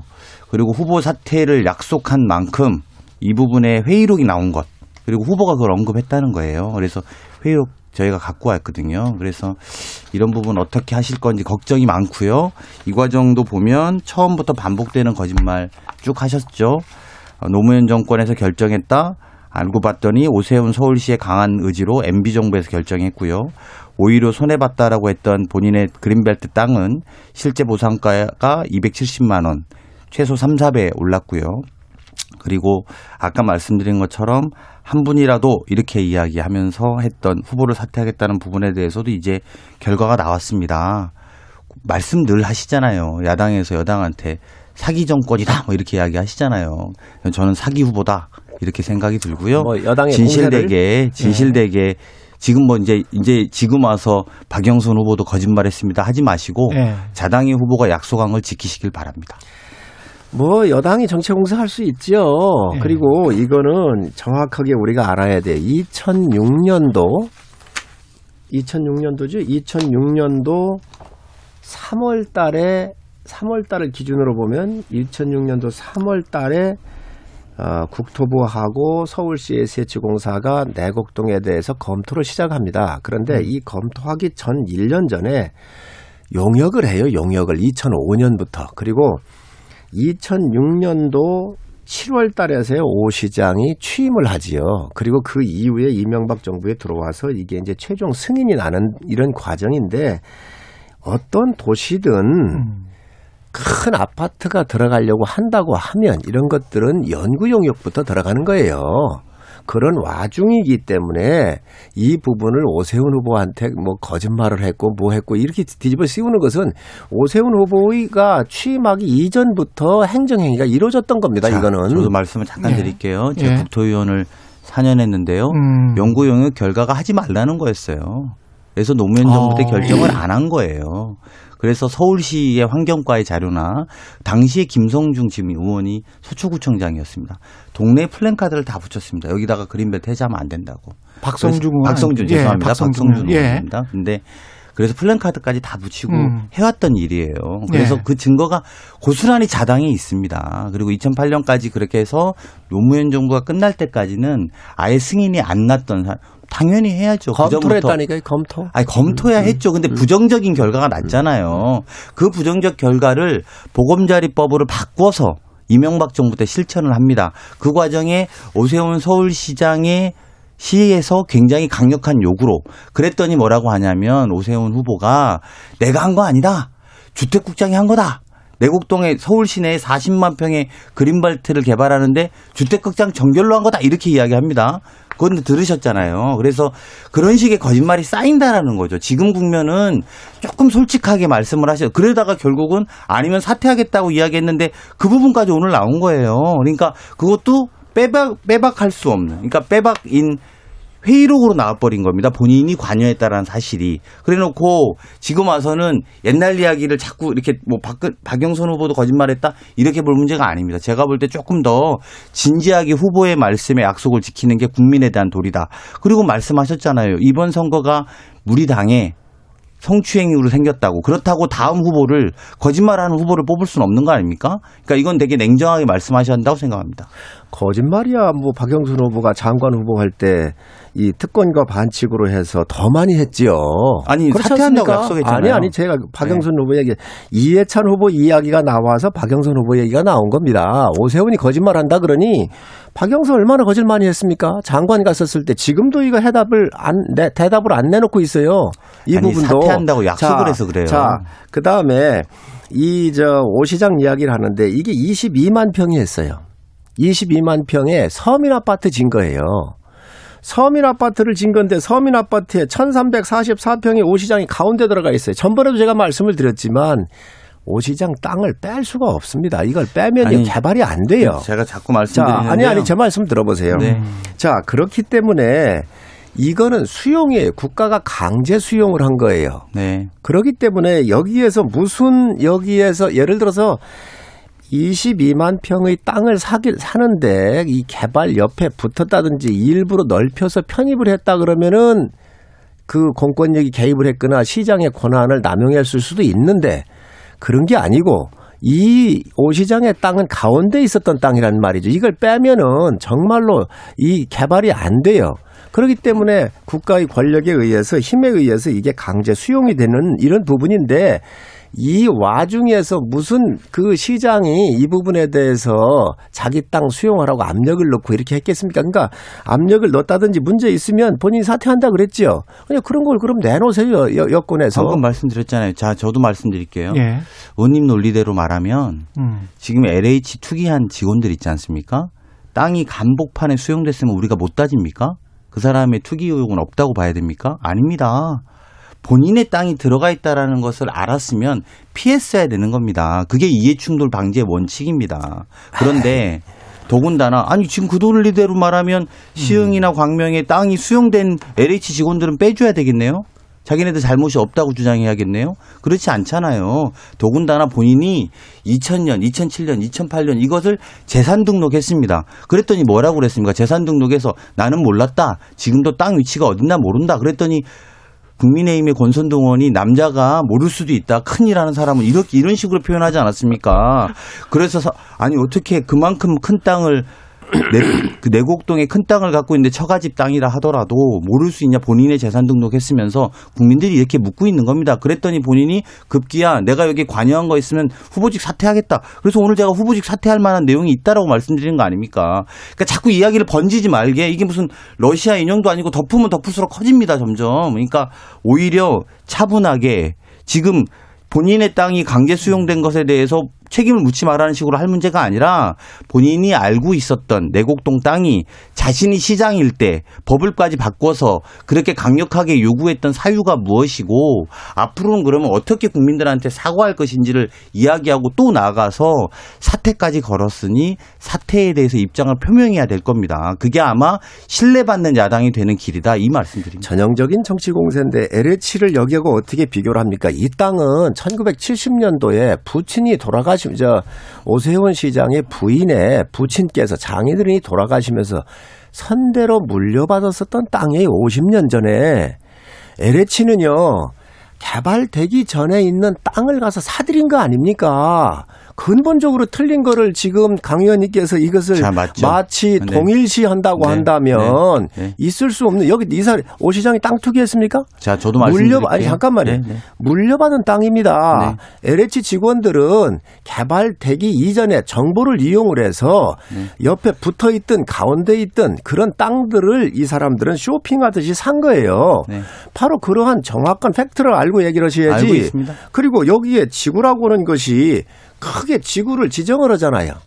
뭐 땅, 저 산, 산 위에 경사도가 높은 거 할 겁니까? 그러니까 논밭 같은 이런 곳에 있었던 땅을 국가가 비교적 개발이 쉬운 부분을 일정 지구를 포함을 해서 그림을 그려서 여기 부분을 수용을 한 거예요. 그런데 아 이거를 마치 지금 LH하고 같이 동, 등한시한다 저, 저 동일시한다고 그러면 문제가 있는 것이지. 자, 하나만 말씀드릴게요. 예. 맞습니다. 동일시할 수 없죠. 이거는 그린벨트였거든요. 물려받은 그린벨트를 푸는 겁니다. 그냥 일반 땅하고는 다른 거예요. 일반 땅은 올- 오를 수도 있고 내릴 수도 있어요. 이건 그린벨트를 아예 서울시에 있는 그림 물려받은 땅입니다. LH도 그린벨트가 아니, 맞습니다. 그리고 그 말씀하시기 전에 오고돈 시- 전 시장 이야기도 다 그린벨트인데 그렇게 공격하시잖아요. 야당에서. 그러니까 그렇게 말씀하시면 안 되고 그린벨트 안에 있는 땅을 물려받았다는 거 아닙니까? 그리고 본인의 땅이 들어가 있는데 몰랐다고 주장하셨잖아요. 이런 걸 셀프 보상이라고 하는 겁니다. 내가 시장일 때 내가 그린벨트로 있는 처갓집 땅 풀어가지고 내가 보상받았는데 그게 세네 배의 결과였다. 오케이. 이게 다 좋다라고 하면은 국민들도 납득해야죠. 근데 본인이 여기에 관여한 바가 있으면 후보직 사퇴하겠다고 했잖아요. 근데 관여한 가 관여한 바가 의회 회의록으로 나왔다니까요. 그러면 이제 입장을 말씀하실 때라는 겁니다. 의회 이야기를 자꾸 회의록이 의회 회의록이, 회의록이 뭐죠? 제가 방금 질문 말씀드렸잖아요. 질문을 받을 수는 있죠 의회에서. 아니 질문을 받는 게 그러나 아니고 본인이 사인한 거 있으면 있으면 아니, 내놓으세요. 말씀하시면 안 되고요. 아니 그러니까 사인한 거 있으면 내놓으세요. 워딩을 불러드릴까요? 예. 제가 뭐라고 말하냐면요. 여기 주택국장 김효수 김 음, 김 국장님께서 이렇게 예. 말합니다. 오세훈 시장께서는 이것은 맞지 않느냐 산자락에 산속에 어떻게 성냥갑 같은 아파트를 계속 지을 수 있느냐 시장께서 우리가 앞으로 그린벨트를 해제해 가는데 그런 구릉지나 이런데 성냥갑 아파트 같은 같은 아파트를 배제해야겠다. 그래서 가급적이면 테라스나 중장 중형형의 친환경적인 그리고 친환 어, 환경 친화적인 주거 단지를 만들자 이래서 방향이 조금 바뀌었습니다. 방향이 바뀐 설명을 하고 있어요. 구체적으로. 그러니까 본인이 그 방향이 무슨 방향이죠? 그 방향이. 아니 친환경적 땅- 방향이라고. 아니 그러게 친환경적 방향 얼마인지 얘기할 수 있습니다. 아니 근데 이거를 아니, 뭐라고 아파트를, 말씀하셨냐면 아파트를 잠깐만요. 그 굉장히 왜곡을 하고 있는데 이 지구가 지정이 돼서 좋은 아파트로 서민들한테 활용도나 또 자연의 뷰나 모든 것은 음. 모든 측면에서 저, 좋은 아파트를 지어야 되겠다라고는 그러한 시의 의견을 낼 수 있는 거예요. 네, 그런데 의원님. 이 땅에 오세훈 시장의 땅이 거기에서 무슨 방향이 바뀌어 가지고 여기 들어간 거죠? 자, 의원님. 그런 원칙이 있습니까? 그런 자, 거, 그, 잠깐만, 뭐 있나요? 잠깐만 들어, 들어보세요. 바뀔 수 있어요. 그리고 그렇게 말할 수 있어요. 이게 잘못됐다는 게 아니잖아요. 근데 본인이 이렇게 말씀하시잖아요. 한 분이라도 이 지구에 대해서 오세훈 시장이 관심을 표했거나 직간접적으로 압력을 가했다는 기억이 있는 분은 나서달라. 그러면 전 바로 후보를 사퇴하겠다. 본인이 이 말을 해서 문제인 거예요. 아니, 아니 말씀 마저 들어보세요. 말, 아니, 말씀 너무합니다. 지금 현재 아니, 말씀 되는 들어- 얘기를 아니, 하지 본인이 마세요. 말씀- 말씀하신 거잖아요. 이 문제는 여기까지만 네. 하시고요. 왜냐하면 지금 뭐 한 5분밖에 남지 않았는데 그 모해이중 교사 교사 의혹 않습니까? 아니, 요거 좀저 이제 잠깐만 좀 예, 그 쓰겠습니다. 부분 그 말씀을 하시고 끝나고 지구를 지정을 예. 하면서 예. 시장에 권한이 미쳤거나 시장이 관여했으면 문제가 되겠지요. 그러나 서울시장으로서 거기는 의회에서 국장이 나가서 얘기한 것 같은데 모든 건축물을 지을 때는 그 건축물이 들어가는 위치에 맞게 또 자연과 조화를 이루는 측면에서 그러한 의견들을 낼 수 있는 거예요. 미관적 측면에서. 그런데 마치 그 이야기를 가지고 와가지고 시장이 이 지구를 지정할 때 자기 땅을 넣은 것처럼 지금 자꾸 왜곡하고 있는데. 그렇게 말씀 안 드렸어요? 그러면 그런 것 같은 경우 이야기를 하세요. 아니 그런 말 제가 아까 네. 말씀드렸잖아요. 본인의 워딩을 그대로 설명해 드렸잖아요. 세 번째 말씀드리는데 이 지구에 대해서 관심을 표했거나 직간접적으로 압력을 이 관심을 이미 표하고 있고요. 이 내용에 아니, 보면 압력을 국장한테 이야기하고 있는 거예요. 국장, 저, 그거에 강 대한 증거를 강- 말씀드린 강 거잖아요. 의원님, 우리 오 시장이 얘기한 것은 지구를 지정한 거 아닙니까? 22만 평. 이 땅에다가 내 땅을 포함한다든지 20, 22만 평의 지구에 대해서 이 그런 아파트를 말은 없어요. 넣는다고 해서. 거기에 내 땅이 잠깐만요. 내 땅이 들어가도록 영향력을 행사했다고 한다면 책임을 진다고 그러지만 이미 아파트가 지어가지고 올라갈 거 아니에요. 다 끝났잖아요. 그러니 그 아파트가 좀 더 서민들한테 좋은 아파트, 살기 좋은 아파트, 좋은 view 아니, 그 말도 아닙니다. 이러한 부분에 대해서는 의견을 낼 수 있는 아니 것이지요. 시간을 잘못 알고 계신데 이게 언제냐면요. 이렇게 말한 아니, 저도 회의록에 다 있는 들어서 알고 있습니다. 아니 이- 전혀 다른 이야기 하시는 거예요. 계셨던데. 아니 사실관계가 아니 예. 오 시장이 한 이야기를 내가 알고 아니 아니 있는데 그러니까 그게 아니라 사실관계가 다른 이야기가 뭐냐면 이게 다 올라가기로 한 시점에 말한 게 아니라 보금자리 주택이 발표되기 3일 전에 시의회에서 했다는 거예요. 그러니까 문제는 뭐냐면 짓기 전에 내가 이 방향이 어떻게 가야 된다라고 하고 시장이 주택국장한테 이야기했다는 것을 주택국장이 근거로 말한 것을 발언록을 바탕으로 지금 말씀을 드리는 건데 그 전까지는 주택국장이 다 알아서 했고 난 알지도 못했다고 이야기를 한 거 아닙니까? 그리고 실제로 내가 관심을 표했으면 그만둔다고 했는데 관심을 표했고 어디다 뭐를 짓는지까지 이야기를 했으면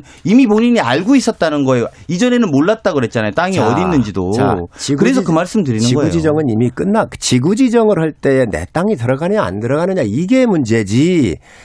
지정이 끝나서 이제는 큰 그림이 다 됐어요. 그래서 이 건물에 대해서 어떤 형태로 지을 것인지에 대해서 자연 환경하고 매칭이 되는지 미관이 어떤지 이런 부분에 대해서 얼마든지 의견이 낼수 있는 것이지요. 왜 서민들이 들어가서 사는데 또 이 집 없는 사람들을 위해서 지어주는 아파트에 대해서 시장이 그런 그런데 의견을 못 냅니까? 문제는 뭐냐면 이 땅을 내 땅을 임의적으로 포함시켰는가 안 시켰는가 여기엔 관여된 게 없지 않습니까? 뭐 그런데 지금 그걸 후보가 그러한 여러 가지 지역적인 문제 그런 걸 끌고 와가지고 마치 여기에다가 뒤집어 씌운다고 하는 아니, 것은 이제 전형적인 네. 정치 공세예요. 네, 아니 의원님 그 예전에도 이렇게 한 번에서 서울시장을 그만두신 분이잖아요.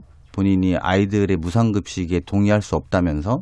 그래서 제가 말씀드린 건 뭐냐면 이런 내용들을 당과 긴밀하게 합의해서 또 이렇게 본인이 무슨 서울시장 선거가 도박 선거도 아니고 내가 이러면 그만두겠다는 걸 또 말씀하신 거 아니에요. 그러니까 그런데 이런 내용이 본인이 알고 있었다라는 거짓말에 거짓말을 더 자꾸만 더하는 내용들이 나오고 있으니까 잘 해명하시면 될 일이에요. 저한테 뭐라고 하실 일이 아니고 저는 의혹이 계속 쌓인다고 봅니다. 그리고 본인께서 이렇게 사퇴한다는 이야기를 안 했으면 이런 질문도 안 드렸어요. 그런데 본인이 이걸 아예 몰랐다 이렇게 말하면서 계속 뭔가 새로운 증거가 나오니까 문제가 되는 거 아닙니까? 그러면 이 언론사는 왜 단독 달고 이 기사를 썼겠습니까? 그 말꼬리 잡기지요. 정말로 말꼬리 잡기야말로 한다고 한다면 박영선 후보가 더 합니다. 아니 선거 왜 이명박 정부 때 쫓겨가가지고 일본에 아파트 샀다 그랬는데 그러면 살기 좋은 문재인 정부가 들어왔는데 왜 안 팔았습니까? 올해 2월에서 왜 팔았어요? 왜 팔았습니까? 선거에 불리할 것 같으니까 파는 거 아닙니까? 아니 정말로 그 저 저 저 반일 감정이라고는 앞장서서 했던 사람들이 토착외구로 밀었던 사람들이 이런 걸 해놨는데 지금 오 시장에 아파트 경관이나 뭐 이런 이 부분 가지고 얘기한다고 하면요 분명히 제가 말씀드립니다.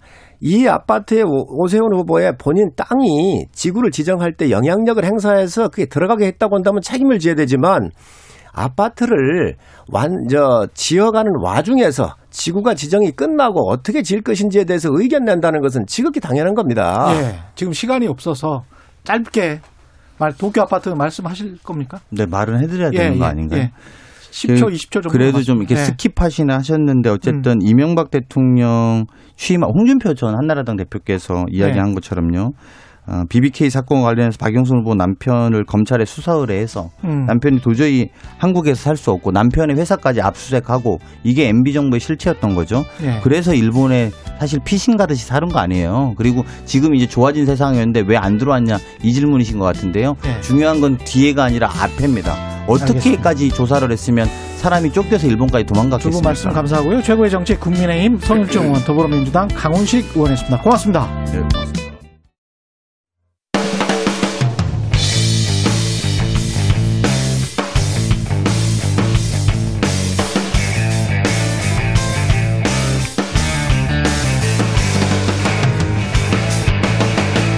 최경영의 최강 시사. 네, 야권 단일화 협상에서 극한으로 대립했던 오세훈 후보, 안세, 안철수 후보가 어제 협상을 마무리했고요. 극적 합의에 따른 단일화 컨벤션 효과가 기대되는 만큼 서울시장 보선 판세가 또 요동칠 것으로 전망됩니다. 박영선 후보에게 상황을 역전시킬 카드가 있을지도 관심을 모으고 있습니다. 여론조사 전문가 배종찬 인사이트 K 소장과 함께 관련 이야기 나눠보겠습니다. 안녕하십니까? 안녕하십니까 배정찬입니다. 예, 일단 야권 단일화 협상은 최종 타결됐는데 일련의 과정은 네. 어떻게 평가하십니까? 피로감도 있었죠. 피로감도 뭐 있었다. 되는, 예. 네, 되는 거냐 이런 우려까지도 예. 보수 야권 쪽에서는 흘러나오는 그런 상황이었는데 예. 두개 조사 기관이 무선 전화 100%, 음. 적합도 경쟁력 각각 1,600명씩 총 3,200명 조사를 하기로 결정이 됐고 오늘부터 이제 조사 들어가서 내일까지 진행이 됩니다. 빠르면 내일 어, 단일화 후보가 결정이 될 수도 있고 늦어도 24일에는 이제 발표가 될 전망인데 피로감이라는 게 예. 원래 예정했던 일정을 맞추지 못하면 이게 피로감이 생기게 되는 것이거든요. 피로감은 국민들이 생긴다는 건가요? 유권자들이? 그렇죠. 유권, 유권자들에게 생기게 되는 거죠. 예. 특히 이제 오세훈 후보의 내곡당 땅 이슈도 또 돌발 변수로 나타났고 예. 안철수 후보와 김종인 비대위원장 사이에 감정담도 있었지 않습니까? 원래 이제 단일화라는 것은 후보들 간에 단일화가 되는 것도 중요하지만 지지층들이 결합되는 유기적 단일화가 이루어져야 되거든요. 예. 근데 이런 감정 싸움이 있게 되거나 또는 돌발 변수가 나오면 영향을 줄 수밖에 없고 그래도 단일화가 된 이유는 또 시너지 효과를 어, 얻을 수 있다. 또 단일화되지 않으면 뭐 3자 후보 필패론 이게 또 부각되는 것도 끝내 단일화를 할 수밖에는 없었던 배경으로 보입니다. 그럼에도 불구하고 피로감이라고 말씀하셨지만 여론조사 특히 이제 KBS, MBC, SBS가 네. 공동으로 한 여론조사를 보면 그 두 후보 누가 되든 간에 단일 후보가 되면 박영선 더불어민주당 후보를 오차범위 밖에서 앞서는 것으로 지금 조사됐거든요. 그렇죠. 예, 그거는 네. 어떻게 봐야 될까요?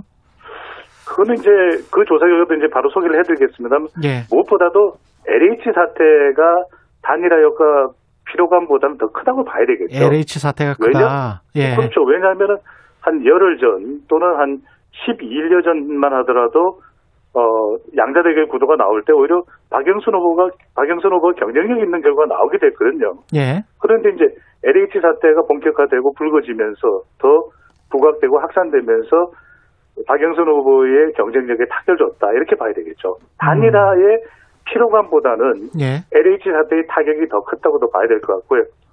방송 3사가 최시한 조사 결과를 좀 소개를 해드려야 될 것 같아요. 예. 어, KBS, MBC, SBS가 입소스 코리아 리서치 한국 리서치에 의뢰해서 20일과 21일 어제까지 실시하고 발표한 한 조사 결과입니다. 예. 자세한 사항은 중앙선거조사 심의위원회 홈페이지에서 확인 가능한데요. 예. 박영선 대 오세훈 음. 양자 대결 구도를 붙여봤습니다. 예. 박영선 30.4%, 음. 오세훈 47%, 예.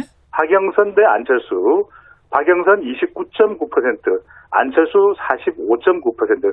그러니까 이 보수 야권의 두 후보 오세훈, 안철수 모두 예. 이 박영선 후보 양자 대결 구도를 할, 경우- 할 경우에는 15% 15% 포인트 이상 더 높게 나타났거든요. 예. 그러니까 그만큼 이 단일화 피로감이 있었음에도 불구하고 아직까지의 이 양자 대결 결과를 보면 LH 사태 타격이 더 크다고 봐야 될 것 같고 음.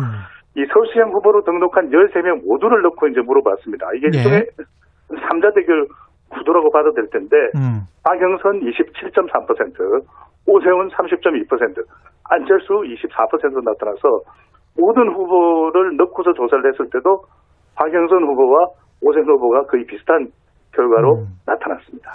그러면 2주 남짓 남았는데 박영선 후보 입장에서는 상황을 반전시킬 카드가 없는 건가요?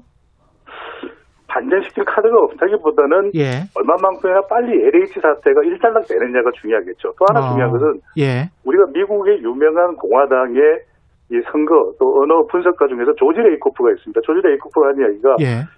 이 민주당이 공화당에 계속 열세임에도 불구하고 이 공화당의 프레임, 공화당 이야기만 계속 한다고 해서 코끼리, 공, 코끼리가 그렇죠. 이제 공화당의 상징 동물이거든요. 예. 코끼리를 생각하지 마라고 이야기를 했듯이 그렇죠. 죄송합니다. 예.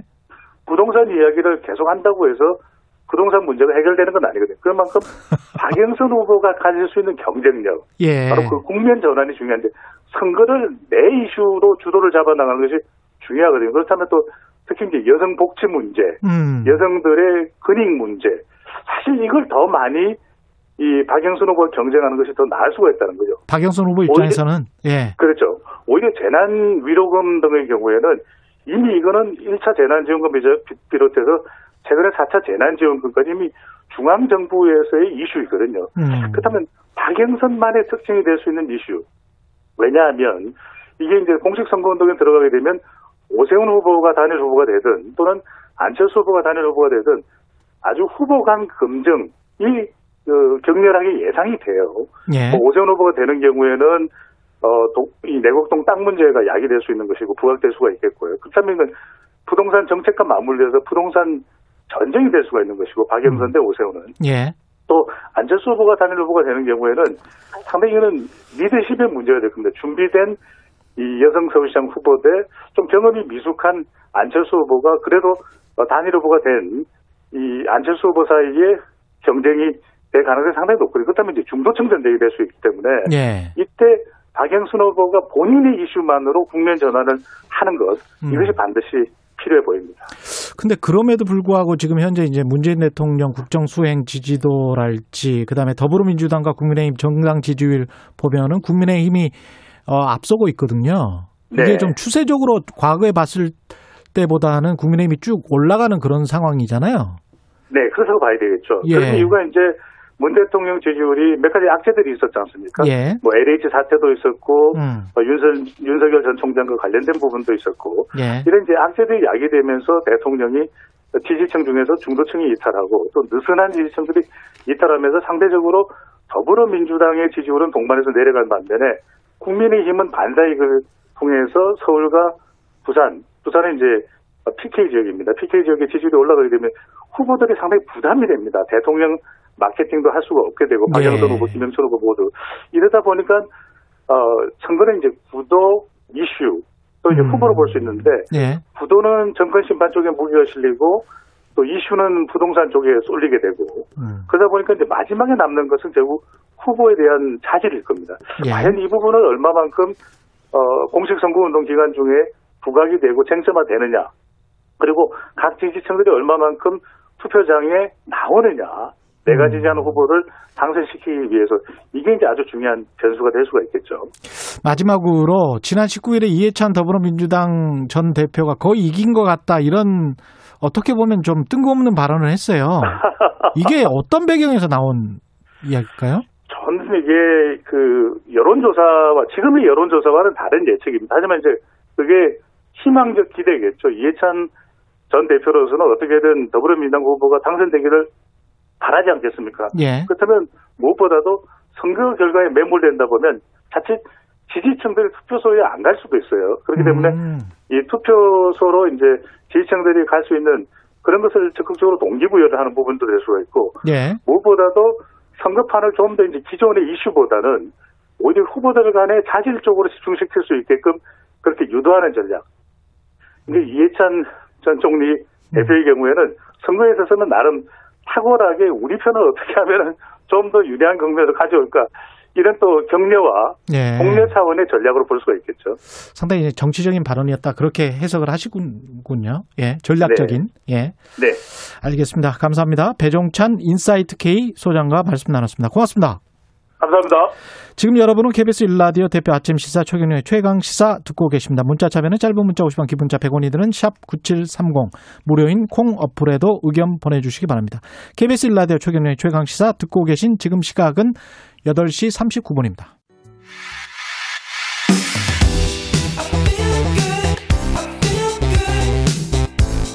세상에 이익이 되는 방송 최경영의 최강 시사 네, 부산시장 선거 후보 등록 이후에 첫 주말을 맞은 각 후보들은 연일 네거티브 공방 이어가고 있습니다. 특히 해운대 LCT 의혹 공방이 갈수록 거세지는 모습인데요. 더불어민주당 김영춘 부산시장 후보 연결해서 부산시장 선거 상황 앞으로 전략에 대해서 이야기 나눠보겠습니다. 안녕하십니까? 예, 안녕하세요. 김영춘입니다. 예. 선거가 한 2주여 앞으로 다가왔는데 어떠십니까? 지금 밑바닥 민심을 좀 느끼시나요? 두 달 전에 제가 처음 선거전에 뛰어들었을 때는 네. 아주 기울어진 운동장이었습니다. 예. 부산에는 보수적인 유권자가 많으시니까 그렇기도 하고 전임 시장의 잘못 때문에 생긴 선거니까요. 그런데 한 두 달 만에 좀 분위기는 많이 바뀌었습니다. 이번 보궐선거를 통해서 부산의 추락하는 운명, 계속 부산은 25년 동안 경제적으로나 사회적으로 몰락을 해왔거든요. 예. 이런 부산의 추락세를 좀 바꾸는 대전환의 그런 선거를 만들어 보자. 예. 마지막 기회다 이런 여론이 많이 생기고 있습니다. 그래서 뭐 아직까지는 격차가 좀 있습니다만은 예. 이번 선거를 부산 살리는 경제 선거로 치러보자 이런 여론의 움직임, 변화에 힘입어서 좀 충분히 남은 기간 동안 역전할 수 있다고 확신합니다. 25년 동안 부산 사회 경제가 몰락했다고 말씀하셨는데 그 원인이 뭐, 뭐라고 생각하세요? 결국 우리나라 전체가 그렇지만 지금 서울 일극주의, 수도권 일극주의로 너무 집중 현상이 심해지지 않습니까? 예. 부산은 전성기에 비해서는 인구가 50만 명이 감소를 했습니다. 음. 그리고 특히 지금도 매년 2만 명 이상 인구가 밖으로 빠져나가는데 그 중에 6, 70%는 수도권으로 나가거든요. 예.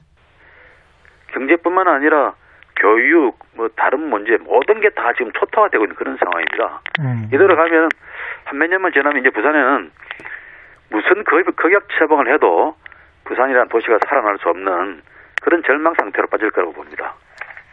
그럼 시장이 되시면 어떻게 해야 된다고 보시는 거예요? 이 상황은? 그래서 이제는 과거와 같은 그런 방식이 아니라 음. 새로운 발상과 예.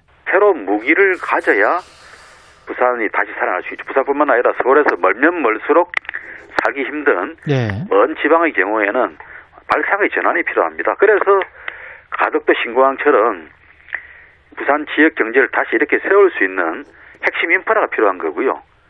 또 2030 세계 엑스포를 유치하겠다는 것도 국제 관광 도시로 거듭나기 위한 부산의 치열한 노력의 결과입니다. 음. 이런 작업들이 제대로 이루어진다 그러면은 저는 부산에도 첨단 기업도 유치가 되고 또 국내와 해외에서도 어, 많은 관광객들이 찾아올 수 있는 그런 국제 관광 도시가 되어서 부산이 살아날 수 있다고 생각합니다.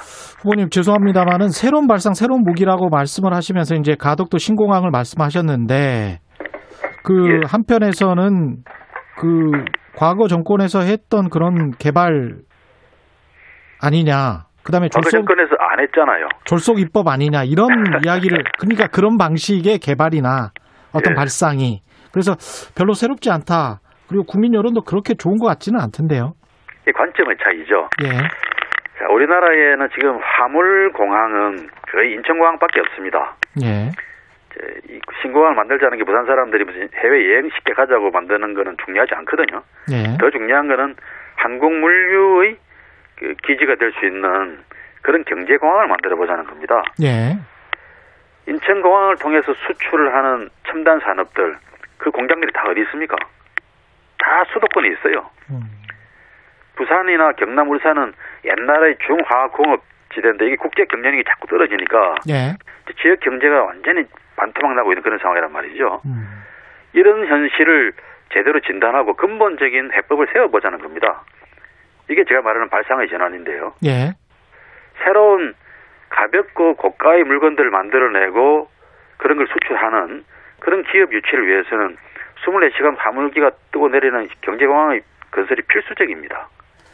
그런 차원. 예. 그리고 이제 경제 자유구역 같은 경우도 인천, 송도나 영종도 신도시 같은 경우는 경제구역을 지정을 해서 한 10년 동안에만 해도 외자 유치가 130억 달러 이상이 됐어요. 그런 지역에 IT나 바이오 산업 같은 그런 첨단 기업들이 들어왔거든요. 이게 항공 입지가 굉장히 중요했습니다. 또 수도권이라는 것 입지도 중요했고요. 부산도 경남과 함께 스스로 글로벌 비즈니스를 할 수 있는 그런 인프라도 만들어내고 또 국제 교역과 비즈니스가 서울에 의존하는 게 아니라 독자적으로 세계 무대를 향해서 진출할 수 있는 그런 발상의 전환을 하지 않으면 부산은 이 몰락을 멈출 수가 없습니다. 그런데 어제 국민의힘 오고돈 전 부산시장 일가가 부산 가덕도 경남 김해부지 일대 매입으로 346억에서 97억 원대, 397억 원대 수익을 거뒀다. 이렇게 주장을 하고 있거든요. 저는 뭐 그분들 일가에 대해서 비호할 생각은 전혀 없습니다. 예. 그 사람들이 만약에 뭐 가덕도를 이용해서 공항이 무슨 건설품을 이용해서 투기를 했고 부당 수익을, 수익을 올렸다 그러면 그건 조사해서 처벌을 해야 됩니다. 예. 그런데 가덕도 부근에 가까운 부산 육지에 녹산공단이라고 하는 부산 최대의 공단이 있습니다. 예. 그 공단에 있는 회사의 부지 공장까지 마치 그 가덕 때문에 투기를 했다. 음. 그러면은 그거는 좀 안 맞는 이야기 아닐까 싶은데요. 그거는 이제 언론에서도 진위 여부를 정확하게 좀 파악을 해보시면 좋겠어요. 알겠습니다. 제가 예. 시장되면 뭐 전임 시장 일가든 누구든 간에 철저히 조사해서 투기 여부를 가려서 처벌할 건 제대로 처벌하겠습니다. 그 최근까지 여론조사를 보면은 국민의힘 박형준 후보에게 상당히 뒤지는 것으로 나오고 있는데요. 판세를 뒤집을 수 있다고 생각하세요? 어, 격차가 많이 좁혀졌습니다. 어제 KBS 포함하는 방송 3사 여론조사에서도 11%대 차이로 나왔는데요. 예. 이게 지난달이나 제가 처음 뛰어들었던 1월에 비하면은 10% 이상 격차가 줄어들었어요. 아, 예. 그리고 상대 박 후보 쪽 같은 경우는 한 50%까지 올라갔던 조사, 여론이, 여론 지지가 지금 어제 조사 보면은 38%까지 떨어졌지 않- 않습니까? 예. 그래서 격차는 많이 줄어들고 있고 시민들께서도 이제 부산 선거만큼은 경제 선거로 치러야 된다. 이런 여론의 움직임 변화가 많이 일어나고 있다고 봅니다. 그 민주당은 국민의힘 박형준 후보에 관해서 네 가지 의혹을 제기하고 있는데요. 예. 이거는 김영춘 후보님도 마찬가지십니까? 예, 그렇죠. 이건 뭐 저뿐만 아니라 부산과 전국의 많은 시민들, 국민들께서도 의혹을 갖고 제기하고 계신 문제인데요. 예.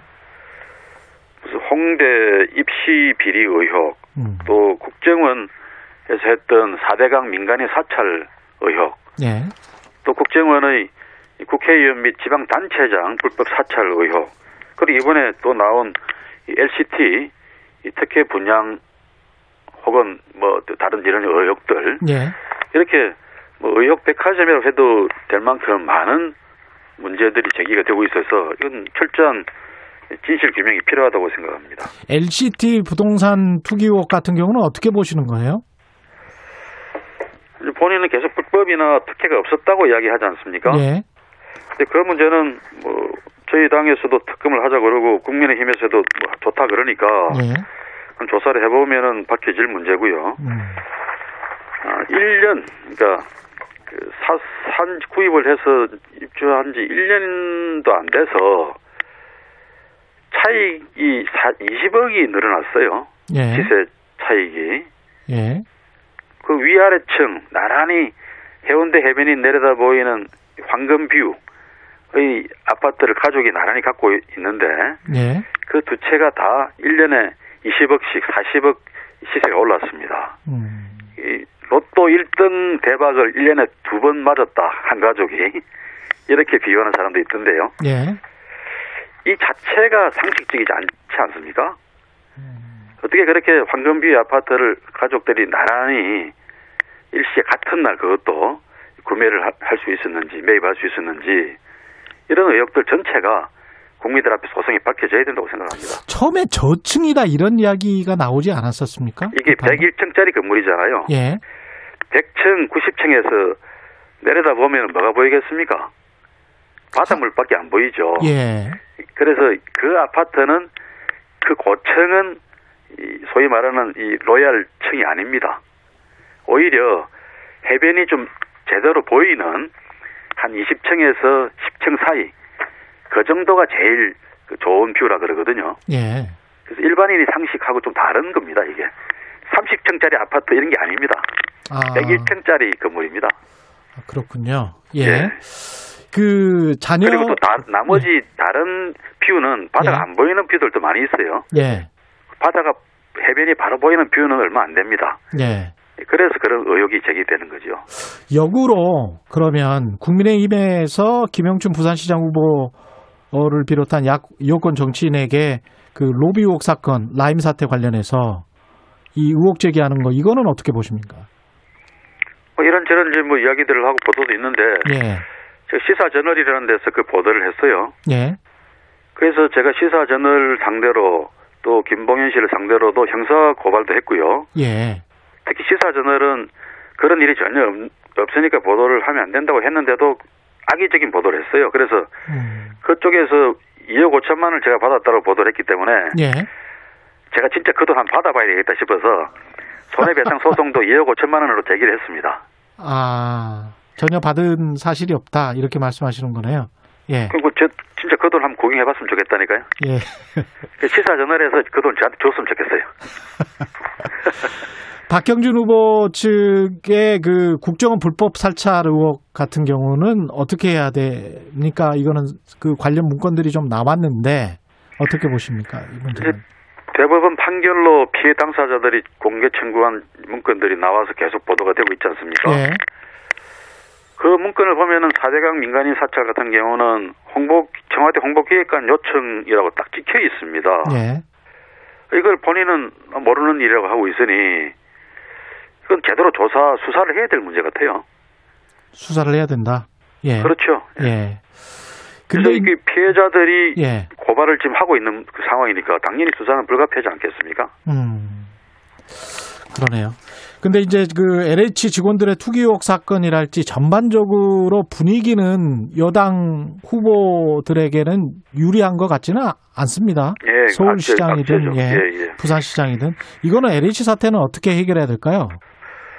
이게 이제 오래된 관행적 비리라고 하는데요. 예. 그래도 지금 이제 터져 나온 거니까 현 정부와 여당이 책임을 져야죠. 음.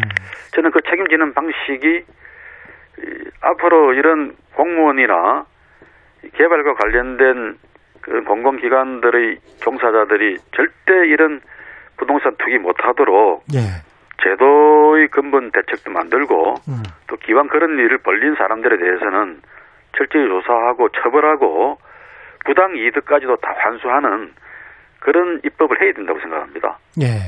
그렇게 해서 그야말로 부동산 투기와의 전쟁, 특히 공무원이나 공공기관 종사자들이 관여하는 그런 부동산 투기는 발을 붙이지 못하도록 이번 기회에 뿌리를 뽑아야 된다고 생각합니다. 예, 시간이 얼마 안 남았는데요. 마지막으로 지금 부산시장 선거 같은 경우는 여론조사가 부동층이 아직 뭐 30%가 넘는 것으로 나타나고 있는데 예, 예, 예. 어떤 선거 전략을 가지고 있는지. 예. 부동층이 조금씩 더 늘어나는 것 같습니다. 예. 이게 우리 시민들께서 뭐 처음에는 이제 정치적인 관점에서 선거를 많이 생각하셨는데 예. 점점 아 이게 이 부산의 이 현재의 위기를 극복하기 위해서는 일을 잘하는 그런 경제 시장을 뽑아야 되겠다. 또 상대적으로 또 국민의힘 후보에 대한 어떤 일종의 환상이 깨지는 과정에서 예. 부동층이 많이 늘어나고 있는 것 같습니다. 음. 그래서 저는 이번 선거를 통해서 이 부산의 몰락하는 운명을 다시 좀 이렇게 세우는 그런 선거를 했으면 좋겠고요. 우리 부산 시민들께서 부산을 한국 동북아시아의 싱가포르로 만들어내는 그런 큰 비전과 꿈을 어, 우리 모두 힘을 합쳐서 같이 만들어내는 그런 출발점으로 이 선거를 삼았으면 좋겠습니다. 근데 부산 시민들은 국정 안정보다는 이제 정권 심판론을 더 지지했단 말이죠. 극복할 예, 수가 있겠습니까? 어, 그렇게 이제 생각하시는 분들조차도 갈등을 하시는 것 같습니다. 예. 정치적인 견해는 그러신데 음. 정작 우리가 살고 있는 이 부산의 형편은 너무 안 좋고 또 날이 갈수록 점점 더 경제가 쇠락하고 있으니까 이번에 가덕도 특별법이 2월달에 통과되는 걸 보고서 아 이제 부산 경제를 다시 살릴 수 있는 기회가 오는 거 아닌가 그래서 이, 그동안에 큰 성과도 내보고 일도 잘한다 그러는 이 민주당의 김영춘을 내세워서 부산을 한번 바꿔봐야 되는 거 아니냐 이런 갈등을 좀 많이 하시는 것 같습니다. 그 너무 이제 선거 막바지로 가면서 서울이건 부산이건 약간 좀 네거티브로 흐르는 경향이 있어서요. 예. 그건 좀 우려스럽지 않습니까? 어, 저는 계속 그 포지티브 정책 공약도 계속 내고 있습니다. 예. 근데 이제 이게 흔히 이런 그 네거티브 이슈가 생기면은 정책 공약 발표나 이런 것들은 다 묻혀버리죠. 예. 보도도 잘 안 되고요. 예. 그래서 시민들이 볼 때는 네거티브만 하나 이렇게 보실 수가 있는데 음. 계속 정책 공약과 부산 발전의 비전에 대해서도 예. 발표를 하고 있습니다. 좀 유심히 잘 살펴봐 주셨으면 좋겠습니다. 예. 오늘 말씀 감사하고요. 더불어민주당 김영춘 부산시장 후보와 이야기 나눴습니다. 고맙습니다. 예, 감사합니다. 네. 국민의힘 박형준 서울 부산시장 후보는 저희가 수차례 인터뷰를 요청을 했는데요. 고사를 했습니다. 선거 전에는 좀 인터뷰를 해 주셨으면 좋겠고요. 예. 그 인터뷰 중간에 나온 여론조사 내용은 KBS, MBC, SBS가 코리아 리서치 등 여론조사 기관 세 곳에 의뢰해서 20일부터 이틀 동안 조사한 내용이고요. 자세한 내용은 중앙선관 선거관리 12위원회 홈페이지에 가시면 확인할 수 있습니다. 3월 22일 월요일 KBS 일라디오 최경의 최강 시사 오늘은 여기까지입니다. 저는 KBS 최경련 기자였습니다. 고맙습니다.